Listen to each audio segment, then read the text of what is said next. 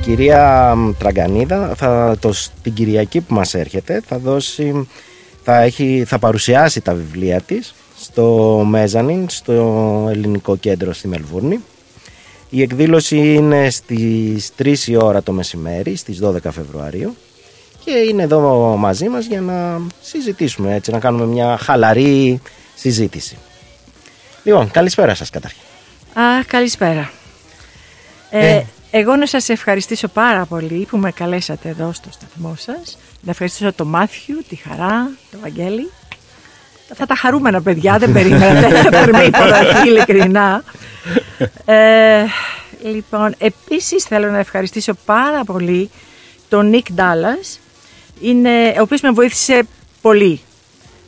Χωρίς αυτόν δεν θα ήμουν τώρα εδώ. Αυτός με έφερε σε πρώτη επαφή με τον ελληνισμό εδώ. Επίσης να ευχαριστήσω το Δίκτυο Ελληνίδων Γυναικών, οι Ιλιάδες, οι οποίες οργανώνουν την παρουσία στο βιβλίο την Κυριακή που είπαμε, και οι οποίες αγκάλιασαν θερμά την όλη εκδήλωση. Τελευταία να ευχαριστήσω το Ελληνικό Κέντρο εδώ της Μελβούρνης, την κοινότητα που λέτε εσείς, η οποία θα μας φιλοξενήσει την Κυριακή στις 3 η ώρα. Ωραία, και εμείς θα προσπαθήσουμε να είμαστε εκεί. Ωραία. Λοιπόν, πάμε να γνωριστούμε σιγά σιγά. Ναι. Να σας γνωρίσουμε και εμείς, να σας γνωρίσουν και οι ακροατές. Μάλιστα. Είστε γεννημένοι στον Αμπελώνα Λάρισας. Μάλιστα. Σωστά.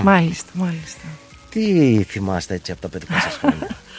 Για να αρχίσουμε από αυτό. Και τι δεν θυμάμαι. Εγώ έζησα... Λοιπόν, να σας πω για το χωριό μου, το οποίο τώρα δεν είναι χωριό, έχει 10.000 κατοίκους. Ναι, ακόμα πολύ. Ναι. Κάπου εκεί στον Τυρνάβο είναι. Ακριβώς, αυτό θέλω να πω. Οπότε έχει καλό τσίπουρο. Αυτό πήγα να πω κι εγώ. Ναι. Λοιπόν, ανήκει στο Δήμο Τυρνάβου τώρα, γιατί κάποτε ήταν Δήμος Σόμπελόν, αλλά τώρα με τις αλλαγές. Με τις αλλαγές που γίνανε, έγινε αυτό. Και ενώθηκε με κάτι διπλανούς συνοικισμούς και χωριουδάκια και έγινε τώρα κάπου 9.000, 10.000 κάτι. Ωραία. Είναι μεγάλο το μέρος. Όταν εσείς μένατε όμως εκεί, πώς ήταν τα πράγματα? Εγώ έμεινα στη δεκαετία του 50 και του 60. Είμαι μεγάλη, έτσι. Λοιπόν, ήταν τελείως διαφορετικά. Είναι σαν να είσαι σε έναν άλλο κόσμο. Τελείως διαφορετικά. Μέρα με νύχτα. Σε οτιδήποτε, τα πάντα ήταν διαφορετικά. Σήμερα πάω, δεν το αναγνωρίζω. Καλά, δεν αναγνωρίζω και τους κατοίκους εκεί, γιατί οι παλιοί φύγανε, μεγαλώσαν οι μικροί, δεν τους γνωρίζω. Αυτό ξέρετε είναι κάτι το οποίο το λένε και πολλοί εδώ συμπάρικοι, οι οποίοι αποφεύγουν από ένα σημείο και μετά να επισκέφτονται την Ελλάδα για αυτό το λόγο, ότι πηγαίνουν στον τόπο τους και θεωρούν ότι θα είναι ίδιες όπως ήταν παλιά. Ναι. Και νιώθουν μια μελαγχολία από ό,τι έχω καταλάβει. Και αποφεύγουν, γιατί δεν γνωρίζουν κανέναν, έχουν αλλάξει τα πράγματα όπως ήταν. Οπότε αυτό δεν είναι μόνο για εδώ πέρα, οποιοδήποτε είναι και εσωτερικός μετανάστης. Ακριβώς. Δηλαδή, λέω, μα γιατί δεν θέλω να πηγαίνω? Στεναχωριέμαι πάρα πολύ όταν πηγαίνω, αντί να χαίρομαι. Πρώτον, έχει αλλάξει το τοπίο. Εγώ έβγαινα από το σπίτι και ήταν σαν το σπίτι στο λιβάδι, ας πούμε, απέραντη πεδιάδα. Τώρα πάω και απέναντι βλέπεις καφετέριες, σούπερ μάρκετ, διπλοκατοικίες, τριπλοκατοικίες. Έχει αλλάξει το τοπίο εντελώς. Μετά, οι άνθρωποι που αγαπούσα, οι δικοί μου άνθρωποι γειτόνοι, αυτοί με τους οποίους εγώ μεγάλωσα, δεν υπάρχουν πια. Μάλιστα. Και αυτό είναι πολύ στενάχωρο. Και τελικά τι είναι η πατρίδα, δηλαδή? Όταν και επίσης το άλλο θέλω να τονίσω, ότι άλλαξε και το μενταλιτέ του κόσμου. Δηλαδή, δεν είναι εκείνο το ζεστό που υπήρχε παλιά, που όλη η γειτονιά ήταν σαν μια αγκαλιά. Χαρά είχες, λύπη είχες, στη λύπη, γεμάτο το σπίτι κάθε μέρα. Τώρα είναι κλεισμένοι όλες τα σπίτια τους και στη τηλεόραση, αυτά. Και όταν ρωτάω τι κάνουνε δίπλα, παραδίπλα, τι κάνουνε? Δεν ξέρω, μια καλή μέρα έχουν. Δηλαδή, έχει αποξενωθεί δηλαδή ακόμα και ο κόσμος στο χωριό, ας πούμε, στην επαρχία, αν δεν είναι σωστό το χωριό. Ναι, εντάξει. Που το νιώθαμε παλαιότερα μόνο στις μεγάλες πόλεις. Ναι. Αλλά είπες τι είναι η πατρίδα. Ναι. Είναι μέσα στην καρδιά μας. Είναι αυτό. Μνήμες δηλαδή. Είναι μνήμες. Και μνήμες. Κυρίως μνήμες. Το ρωτάω γιατί έτσι είναι νομίζω και το πρώτο σας βιβλίο. Το πρώτο βιβλίο είναι ακριβώς αυτό που είπατε, «Μνήμες μιας αλλοτινής ζωής», Αμπελώνας Λάρισας. Εκεί ακούμπησα όλα αυτά που σας λέω, όλα ό,τι θυμόμουν από αυτές τις δεκαετίες, δηλαδή γύρω στο 50, ίσως και λίγο πιο πριν, λίγο πιο αργά, πώς ήταν η κοινωνία, η ζωή στο χωριό, και λέγοντας τον Αμπελώνα γενικά σε όλες τις επαρχιακές πόλεις, ας πούμε, και χωριά, ανάλογα με μικρές διαφορές. Και σε όλες τις φάσεις της ζωής, δηλαδή αρχίζω σπίτι, πώς ήταν τα σπίτια, η ενδυμασία, το σχολείο, εκεί φόβος και τρόμος, το ξύλο που έχουμε φάει. Πώς ήταν το σχολείο? Το σχολείο πώς ήταν? Βλέπαμε το δάσκαλο και τρέμαμε. Δηλαδή τρώγαμε πάρα πολύ ξύλο. Αυτό το ξέρω, γιατί ο πατέρας μου ακόμα έχει τα τραύματα. Ναι, πήγαιναν τα αγόρια τη βέργα και μετά πλώνανε τα χέρια, γιατί δεν έκοψες τα νύχια. Κάθε Δευτέρα είχαμε έλεγχο στα νύχια, να φανταστείτε. Ή δεν διάβασες, δεν έγραψες, δεν το έγραψες, ή δεν κάθισες καλά, έκανες φασαρία. Θα γράψεις 100 φορές, θα κάθομαι καλά στο σχολείο, καλά, θα είμαι καλό παιδί και λοιπά. Εγώ αυτό το βάζω και στο Μάθιο εδώ πέρα, άμα κάνει τίποτα, να τα γράφω. Δεν φαίνεται τόσο καλό παιδί. Και... Λοιπόν, να συνεχίσω λίγο. Μετά λέω πώς γιορτάζανε Χριστούγεννα, Πάσχα. Στο σχολείο ήθελα να ρωτήσω κάτι. Ναι, πολλοί είναι αυτοί που λένε, ας πούμε, ότι το σχολείο τότε ήταν καλύτερο, γινόταν και μαθαίνανε τα παιδιά καλύτερα, έτσι λένε. Και υπήρχε πειθαρχία. Είναι έτσι ή όχι τελικά? Ναι, πειθαρχία ήθελες δεν ήθελες μάθαινες. Με τον κακό τρόπο δηλαδή. Και από το σπίτι. Δηλαδή, αν πήγαινες και έλεγες, ξέρεις, με χτύπησε ο δάσκαλος, έτρωγες και από το σπίτι ξύλο. Οπότε το κράτος. Έτσι γινότανε. Ναι. Τώρα, αν θα μάθαινες, αυτό εξαρτάται από το δάσκαλο κάθε φορά. Εμείς είχαμε εκεί, τώρα θα το ξέρει και η Ευαγγελία, ο πατέρας της Ευαγγελίας. Είχαμε μια φοβερή δασκάλα από τον Πειραιά, συγχωρεμένη τώρα, η οποία μας έμαθε τόσα πράγματα. Μα τόσα πράγματα. Χειροτεχνίες κάναμε μαζί της. Ο γιος μου πήγαινε στο κολέγιο Αθηνών και κάνανε ορισμένα ίδια πράγματα που μάθαινα εγώ παιδί. Δηλαδή εξαρτάται από το δάσκαλο. Αν είχες κανέναν, τι να πω δηλαδή, δεν μάθαινες. Σε αυτό θα συμφωνήσω κι εγώ. Άρα λοιπόν δεν έχει σημασία ούτε η πειθαρχία στο σχολείο ούτε τίποτα. Αυτό που έχει κυρίως σημασία είναι ο δάσκαλος και οι σχέσεις. Και το παιδί. Και οι σχέσεις με το παιδιά. Ναι. Άρα κάθε εποχή λίγο πολύ τα ίδια πράγματα. Ναι. Και η πειθαρχία μάλλον δεν έχει βοηθήσει. Λοιπόν, να πάμε να δούμε. Θα μπορούσα να ήταν λίγο πιο ήπια, όχι αυτό το πράγμα που τρέμαμε. Βλέπαμε τον δάσκαλο, τον καθηγητή, και αλλάζαμε 10 χρώματα για να το μιλήσουμε τον καθηγητή. Και τώρα είναι το αντίθετο. Ο καθηγητής αλλάζει 10 χρώματα για να μιλήσει τα παιδιά. Ναι, τώρα μου το πήρες από το στόμα, αυτό ήθελα να πω. Ωραία. Ναι. Λοιπόν, άλλα πράγματα που υπάρχουν μέσα σε αυτά, άλλες παραγράφους και άλλα κεφάλαια είναι, επειδή εμένα με ενδιαφέρει, το φαγητό. Τι το ιδιαίτερο είχε το φαγητό? Λοιπόν, φαγητά, έχω και συνταγές μέσα. Ιδιαίτερα απλά φαγητά. Το κρέας δεν έμπαινε έτσι κάθε μέρα που έχουμε εδώ. Όχι, τις Κυριακές μόνο. Βέβαια ήταν πεντανόστιμα, γιατί ήταν από την αυλή, οι κοτούλες, το αρνί. Ήταν πεντανόστιμα όλα. Οι πίτες εκείνες. Με φύλλο χωριάτικο, ναι. Λοιπόν, όχι, στη γάστρα που τις ψήνανε, και μύριζε όλη η γειτονιά, και παίρνανε μετά κομμάτι, όποια ήταν έγκυο στη γειτονιά, να την πάνε μην τις μυρίσει, ξέρεις. Δεν πρέπει στην έγκυο να τις μυρίσει. Σε εκείνες τις εποχές έπρεπε να ζω κι εγώ. Και μια και είπε η Χαρά, σε εκείνες τις εποχές έπρεπε να ζω. Ασχολίες γυναικών βλέπω μια άλλη παράγραφο. Για πες στη Χαρά πώς θα περνούσε, ας πούμε, την ημέρα της. Δύσκολα. Η γυναίκα τότε ήταν, δηλαδή, υπέφερε. Στη Χαρά πες το, γιατί... Να ξέρει από τι γλίτωσε. Εγώ στο τσάκ το γλίτωσα. Ήταν δευτέρας κατηγορίας πολίτης. Οι οικογένειες, τουλάχιστον Θεσσαλία, ήταν καθαρά πατριαρχικές. Ο πατέρας ήταν αφέντης, αυτός απεφάσισε για όλα. Δηλαδή, όταν ήσουν κοπέλα, θα ερχόταν ένα βράδυ και θα σου λέγε, ξέρεις, κανόνισα την πρίκα με τον τάδε, άρα σε αραβώνιασα. Ο Μίτσος του Μπάμπη. Ναι, τελείωσε. Σε αυτό το στυλ. Τι να πω, η γυναίκα δούλευε σκληρά. σκληρά και μέσα και έξω από το σπίτι, στα χωράφια και μέσα στο σπίτι. Δεν υπήρχαν οι ανέσεις που υπάρχουν σήμερα, έτσι να πατάς το κουμπί και να γίνονται όλα. Θα έπρεπε να πλένεις τη σκάφη ρούχα μιας μεγάλης οικογένειας. Όταν λέμε όχι ένα-δύο παιδιά, το 5 ήταν το λιγότερο. 10 ήταν το κανονικό, ας πούμε, και γύρω. Λοιπόν, θα πρέπει η γυναίκα. Έχει τα πεθερικά. Άλλο θα κεφάλαιο πρέπει, είναι αυτό. Ναι, δηλαδή όταν παντρευόταν η γυναίκα, απλά άλλαζε αφέντη. Πρώτα είχε το πατέρα, τα αδέρφια, και μετά είχε τον άντρα, τον πεθερό, την πεθερά, που το πάει σε αυτό.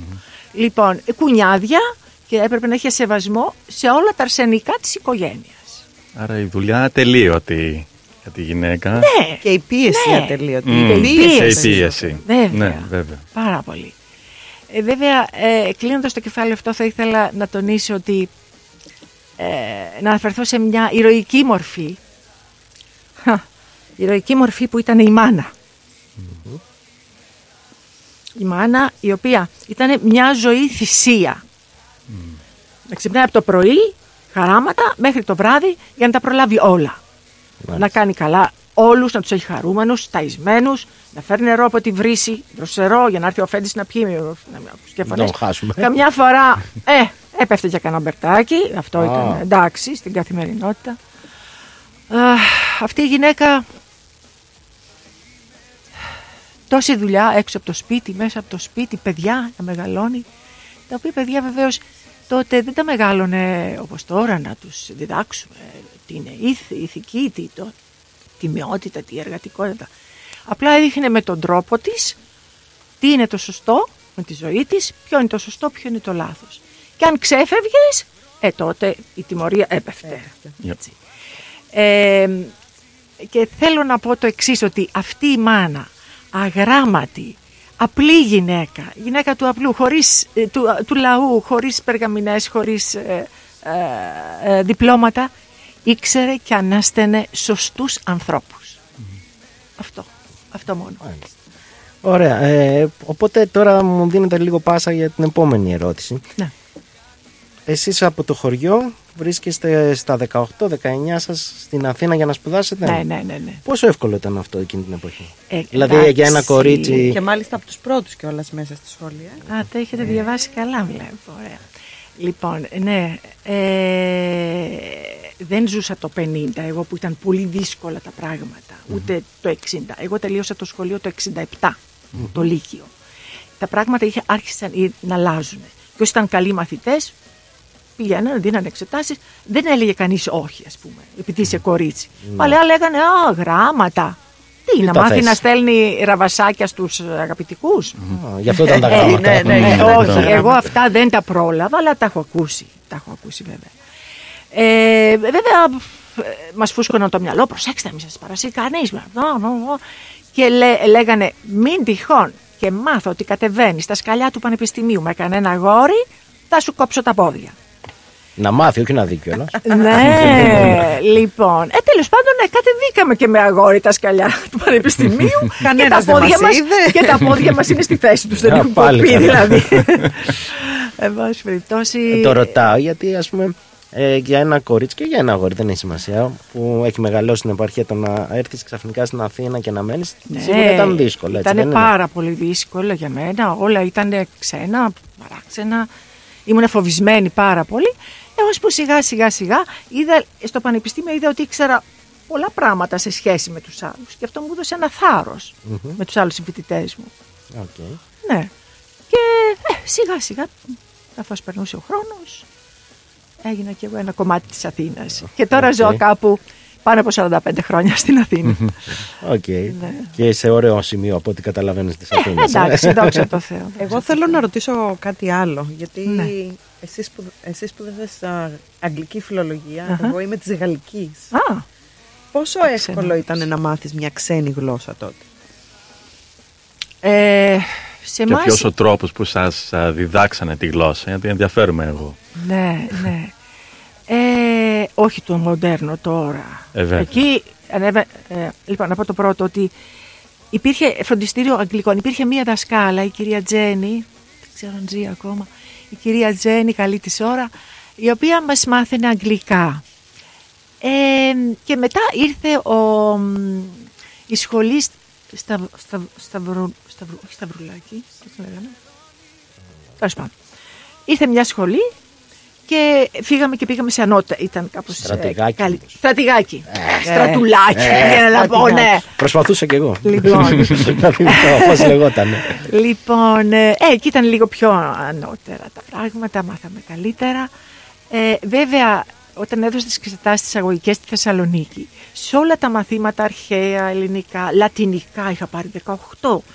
18 τώρα σημαίνει 25. Έτσι, ήταν αυστηρή η βαθμή, δεν δινόταν τότε εύκολα. Λοιπόν, και άλλα μαθήματα στα ελληνικά πήγα πάρα πολύ καλά, στα αγγλικά είχα πάρει 15. Και έτσι δεν βγήκα μεταξύ των πρώτων δηλαδή. Τώρα, πώς μας διδάσκανε. Όχι εύκολα για μας. Δηλαδή, όταν πήγα πρώτη μέρα στα αγγλικά, παίρνει η δασκάλα και μας βάζει όλη την αλφαβήτα, κεφαλαία και μικρά, και πώς λέγονται, και γράφουμε δίπλα, A, B, C, D.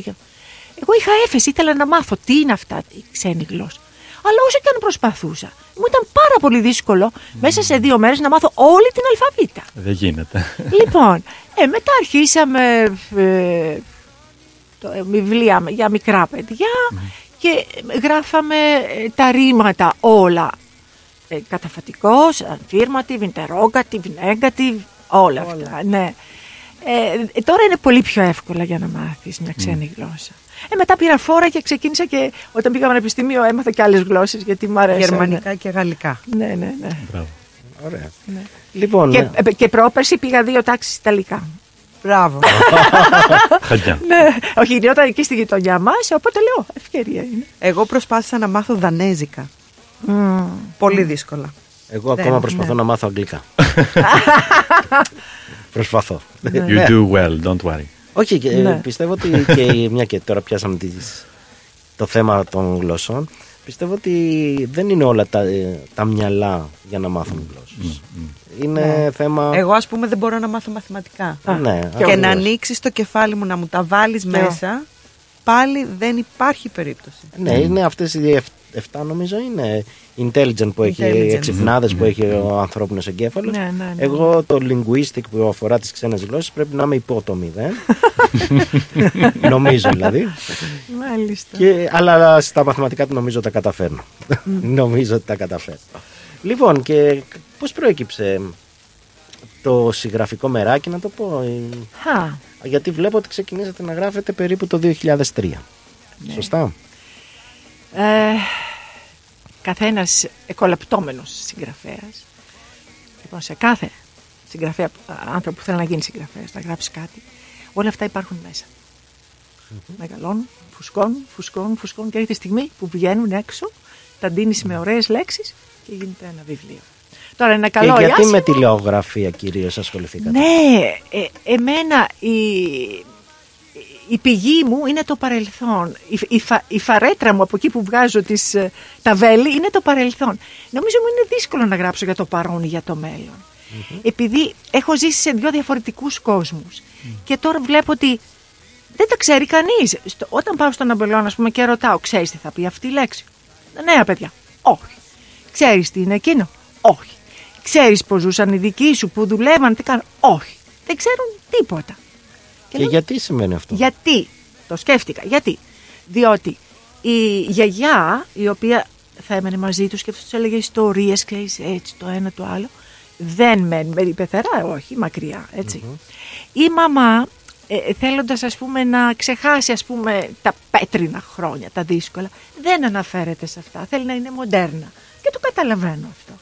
Οπότε τα παιδιά δεν ξέρουν τίποτα. Και το ξεκίνησα θέλοντας, ας πούμε, να γράψω πώς ήταν η ζωή τότε για οικογενειακή χρήση. Είμαστε κάπου 70 άτομα στην οικογένεια Πετρίχιαν. Πρωτοξάδερφα, νύφες, γαμπροί, παιδιά, ξέρω εγώ. Ο πατέρας μου ήταν 7 αδέλφια. Λοιπόν, και έτσι λέω θα το κάνω για την οικογένεια. Όταν το είδα το βιβλίο λέω ωραίο είναι. Κάτσε να το εμπλουτίσω λίγο να βγει ένα ωραίο βιβλίο. Το χάρισα στον Αμπελώνα εκεί, τους άρεσε πάρα πολύ. Γιατί τους θύμισε το παρελθόν, την ιστορία τους. Και έτσι ξεκίνησα. Να πω ποια ήταν η αφορμή. Ήταν ένα δυσάρεστο γεγονός. Έφυγε ο αδερφός μου νωρίς, 60 σχεδόν χρονών. Και εκείνο με είχε σοκάρει πραγματικά, με είχε συγκλονίσει και λέω τι γίνεται. Ξαφνικά φεύγουμε. Και τι μένει. Ναι. Και τι μένει. Θέλω, όλα αυτά που έχω στο νου μου θέλω να τα γράψω.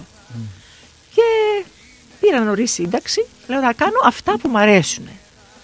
Πήγα και γράφτηκα στον Ερυθρό Σταυρό εκεί, όπως βλέπετε. Ναι. Παρακολούθησα, έγινα εθελόντια. Και άλλα πράγματα που ήθελα να κάνω. Και ένα από αυτά ήταν να γράψω βιβλία. Και ξέρετε, το να γράψει ένα βιβλίο είναι σαν το τσιγάρο ή τη σοκολατίνα. Που αρχίζεις λίγο και λέει δεν σταματάς μετά. Ας πάρω ακόμα μια κουταλιά σοκολατίνα. Ας πάρω και στο δεύτερο τσιγάρο. Και έτσι ξεκίνησε και φτάνω. Εγώ με το τσιγάρο δεν έχω τέτοιο πρόβλημα, με το σοκολατίνα. Σοκολατίνα όμως. Λοιπόν, και τώρα το πέμπτο μου βιβλίο είναι έτοιμο. Φαντάζομαι το Σεπτέμβριο θα το βγάλετε εκεί. Ποιο είναι το πέμπτο σας βιβλίο, θέλετε να μας πείτε? Το πέμπτο θα σας πω τον τίτλο. Νομίζω θα σας αρέσει. Οι Ανατολές και τα Δειλινά έχουν τα ίδια χρώματα. Ωραίο, πολύ ποιητικό θα έλεγα. Τραβηχτικό, ελκυστικό νομίζω. Ναι. Είχα κάτι άλλο, αλλά μου είπαν και άλλοι, λέει, αυτό είναι πολύ ελκυστικό, αυτό να βάλεις. That's the one. Και τι πραγματεύεται λοιπόν? Έχω πάλι το παρελθόν, δεν μπορώ, εκεί έχω κολλήσει. Είναι πράγματα που... είχα ακούσει πάρα πολλά από τη μαμά μου, γιατί η μαμά μου δεν ήταν από τη Θεσσαλία, ήταν από την Αρκαδία. Και ξεκινήσανε, τότε ήταν δύσκολα τα χρόνια, πριν το 1900. 1898 φύγαν οι δικοί της, επειδή ήταν ένα φτωχό χωριό, είναι Εστάνη, και πηγαίναν άλλοι στην Αυστραλία και άλλοι Καναδά, όχι Αμερική, Καναδά. Και άλλοι κάναν την εσωτερική μετανάστευση. Και ερχόταν στη Θεσσαλία που ήταν πλούσιο μέρος, παιδιάδα έτσι. Είχαν ξεκινήσει μερικοί και μετά ήρθαν και οι δικοί της. Όλα τα αδέρφια της είχαν γεννηθεί εκεί. Η μαμά μου γεννήθηκε στη Θεσσαλία, στον Αμπελώνα. Αλλά πάντα έλεγε, εγώ είμαι Μωραΐτισσα. Μωραΐτικο κεφάλι. Λοιπόν, και μου έλεγε πάρα πολλές ιστορίες πώς ξεκίνησαν. Από εκείνο το μέρος, 19 μέρες πεζή. Με κάρο, με άλογο και με κάρο πίσω, με παιδιά κλπ. Και φτάσανε στη Θεσσαλία. Εγώ το έψαξα στην Ακαδημία Αθηνών, εκεί που έχει τις μετακινήσεις των διαφόρων πληθυσμών. Και είχε και την οικογένεια της μητέρας μου από την Εστάνη στο Καζακτάρ, το παλιό όνομα το τουρκικό, στο Ιενναμπελώνα. Λέει κουβέλας άτομα 8. Δεν ήταν 8. 8 ήταν μόνο οι άντρες. Γυναικόπαιδα δεν μετρώνουσα. Εντάξει, καταλάβατε τα παιδιά μετράμε, δεν μετράμε τα κορίτσια. Αυτό είναι, αυτό είναι. Λοιπόν, και είχα ακούσει πάρα πολλά από τη μητέρα μου, πώς έγινε αυτό, πώς πήραν το σπίτι από Τούρκο. Να σας πω κάτι έτσι που μου αρέσει πολύ. Πήγανε, λέει, φτάσανε και λέγανε οι γυναίκες, κανένας Τούρκος θα έλεγε, κανένας μαύρος άραχνος Τούρκος θα έλεγε. Και βλέπουν έναν Τούρκο πάνω σε άλογο, λέει, με πράσινα μάτια. Έναν ομορφάντρα και μένουν οι γυναίκες με ανοιχτό το στόμα. Λέει, τι είναι αυτός, λέει. Αυτόν έχουμε για εχθρό, λέει. Λοιπόν, αυτό να τον έχουμε να το βάλουμε στο σπίτι. Τον παντρέψουμε το παλικάρι. Ναι, τέλος πάντων, όλα αυτά που μου λέγει η μητέρα μου, δυσκολίες μετά για να εγκατασταθούν σε αυτόν τον τόπο. Ήταν ο καιρός, υπήρχε φυματίωση, αυτό το κακό της εποχής. Και πέθανε πολλοί και διάφορα άλλα πράγματα. Όλα αυτά περιγράφω στο τελευταίο βιβλίο. Και νομίζω ότι λίγο με το παρελθόν τα έχω ακουμπήσει. Ωραία. Μετά και θα δούμε. Είναι καλή κληρονομιά πάντως για τα παιδιά, τα εγγόνια. Θα έρθουν αργότερα. Νομίζω. Το μυθιστόρημα που έχετε τώρα λέγεται ο κύκλος των χαμένων γυναικών, σωστά? Ναι. Εκεί από ό,τι έχω καταλάβει είναι μια πραγματική ιστορία. Καταρχάς για τον τίτλο, εσείς που ήρθατε τελευταία εδώ, θα θυμάστε το κύκλος των χαμένων ποιητών, το Poet Society. Λοιπόν, εγώ το παράφρασα λίγο και έβαλα ο κύκλος των χαμένων γυναικών. Στηρίζεται σε μια αληθινή ιστορία, την οποία είχα ακούσει από μικρή και είπα με συγκλώνησε. Και το έφερνα πάντα μέσα μου και λέγα αυτό το κοριτσάκι. Τι έζησε, πώς τα αντιμετώπισε όλο αυτό και αποφάσισε να αυτοκτονήσει. Λοιπόν, συγκεκριμένα, δεν ξέρω αν έχουμε χρόνο. Πέστε μου. Ναι. Συγκεκριμένα ήμουνα μικρή, 8-9 χρονών, και παίρνει ένας γέρος με ποδήλατο. Κάθε απόγευμα με πέρναγε από μπροστά μας, πήγαινε σε μια χήρα εκεί, έπινε τον κάτω, πήγαινε στην αγορά, στα καφενεία. Η μητέρα μου μόλις τον έβλεπε, κάτι μουρμούριζε έτσι, κάτι άσχημο. Της λέω μια μέρα, γιατί έχεις με αυτόν τον άνθρωπο και μουρμουρίζεις έτσι? Μου λέει αυτός για χάρη του, λέει, μια γειτονοπούλα, λέει, 17 χρονών, λέει, έπεσε στο πηγάδι. Εγώ έμεινα. Αυτό δεν ξανασυζητήσαμε ποτέ γι' αυτό. Αυτό όμως το εγώ το κρατούσα μέσα μου και λέω, θέλω να βγει έξω η καρδιά αυτής της κοπέλας. Τι αισθάνθηκε, πώς έζησε. Βέβαια το έχω τυλίξει με διάφορα πράγματα που κανείς δεν κατάλαβε ποια είναι, μα κανείς. Βέβαια υπάρχουν και άλλες, έχω και άλλους χαρακτήρες έτσι πιο αστείους, πιο... για να το διανθίσω λίγο. Και είναι αυτή η ιστορία. Είναι πονεμένη ιστορία. Όσοι το διαβάζουν μου λένε, αχ, έκλαψα πάρα πολύ. Να δεις εγώ λέω πόσο έκλαψα όταν το έγραφα. Είναι λοιπόν μια ιστορία έρωτα, χαμένου έρωτα ή κάτι ναι. Και βέβαια αυτοκτόνησε η κοπέλα. Είχε μείνει έγκυος, αυτός δεν την παντρεύτηκε και έπεσε στο πηγάδι. Αυτό δεν γινόταν μόνο εκεί, ήταν συνηθισμένο. Και όχι μόνο στα χωριά, αλλά και στις πόλεις. Πολλές φορές. Ναι, πέφτανε στις γραμμές του τρένου, θα έχετε ακούσει, παίρνανε πολλά κινήνα για έρωτες που δεν εμποδόθηκαν. Έτσι. Ή μάλλον για το στίγμα που προέκυψε. Για πολλά, για την οικογένεια, για πολλά βέβαια. Δεν είχε θέση στην κοινωνία η κοπέλα. Ναι, αυτό. Οι άνθρωποι λέει δεν έχουμε καθαρό κούτελο να βγούμε έξω. Γιατί ως γνωστόν τι θα πει ο κόσμος. Αυτό είναι ο κανόνας. Η συμπεριφορά μας, δυστυχώς αυτό έτσι και εμένα δεν μου άρεσε καθόλου. Και νομίζω ότι ακόμα έχω υπολείμματα. Είναι τι θα πει ο κόσμος. Ναι, έτσι μεγαλώσαμε σχεδόν όλοι μας. Ναι, έτσι, ναι. Και τελικά ο κόσμος δεν είπε τίποτα όταν έπρεπε. Ναι. Αυτό ακριβώς. Ναι, ούτε αναμίχθηκαν, ναι. Ούτε τον ένιωσε. Ακριβώς. Ούτε τον ένιωσε. Τέλος πάντων, λοιπόν, ευχαριστούμε πάρα πολύ. Εγώ σας ευχαριστώ. Συνομιλία που είχαμε. Ναι. Πολύ, πολύ ενδιαφέρουσα συνομιλία. Αυτά και άλλα πολλά θα πείτε την Κυριακή, να υποθέσω. Κυριακή στις 3 η ώρα στο Lonsdale, ναι, στο Ελληνικό Κέντρο. Και θα χαρώ να σας δω. Θα προσπαθήσουμε να είμαστε εκεί. Ναι. Σας ευχαριστώ πάρα πολύ. Είστε μια πολύ ωραία παρέα. Ευχαριστήθηκα πολύ. Γεια χαρά. Ευχαριστούμε πάρα πολύ. Γεια σας. Να είστε καλά. Καλή πρόοδο. Καλή δύναμη. Ευχαριστούμε.